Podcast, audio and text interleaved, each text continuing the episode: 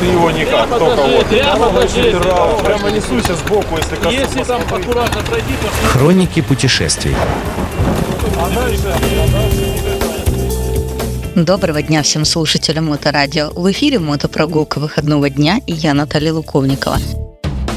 Сегодня рассказ о том, как проехать более 120-130 километров по маршруту Форт Красная Горка, гора Валдай, город мирного атома Сосновый Бор, мемориал Берег Мужественных и, э, кстати, можно ехать через Кронштадт, чтобы увидеть башню в Старом Гаркалово.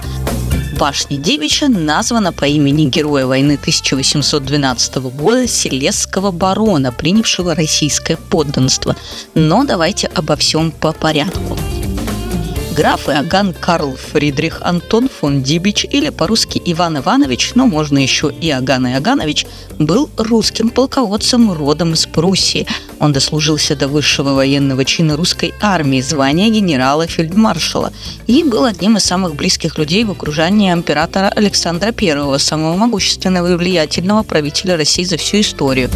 Иоганн Дибич был героем многих войн, которые вела Российская империя. Например, за победу над Турцией во времена императора Николая I он получил приставку к фамилии Забалканский и очень отличился в войне 1812 года. Вообще о его наградах можно говорить долго, но мы переходим дальше.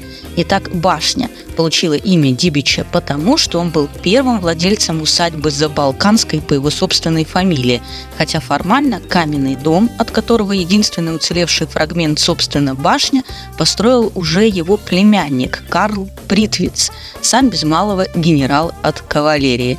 Это даже был не дом, а дворец, и построил его для Притвица знаменитый архитектор Андрей Штакеншнейдер в 1832 году в псевдоготическом стиле, а при самом фельдмаршале был построен лишь деревянный дом.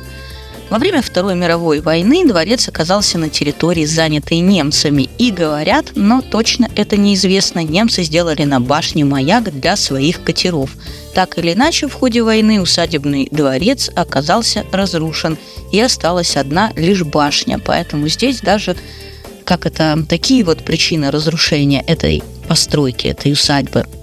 Усадьба находилась на Сойкинском полуострове, это южное побережье Финского залива, как вы уже поняли, возле ижорской деревни Старая Гаркалова. Кстати, название первоначально звучало как Харкола, от финно-угорского слова «харака», вроде как это значит «сорока».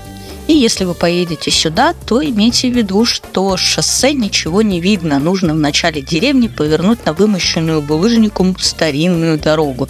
Она и приведет к башне, которая сохранилась от дворца. И все, что осталось от этого дворца, от этого замка, плотно окружено деревенскими домами. Вот такая вот история, поэтому планируйте в новом мотосезоне поездку. Она довольно интересная, довольно увлекательная, можно много всего по пути посмотреть. А с вами была я, Наталья Луковникова, и мотопрогулка выходного дня. Всем пока, до новых встреч на Моторадио. Хроники путешествий.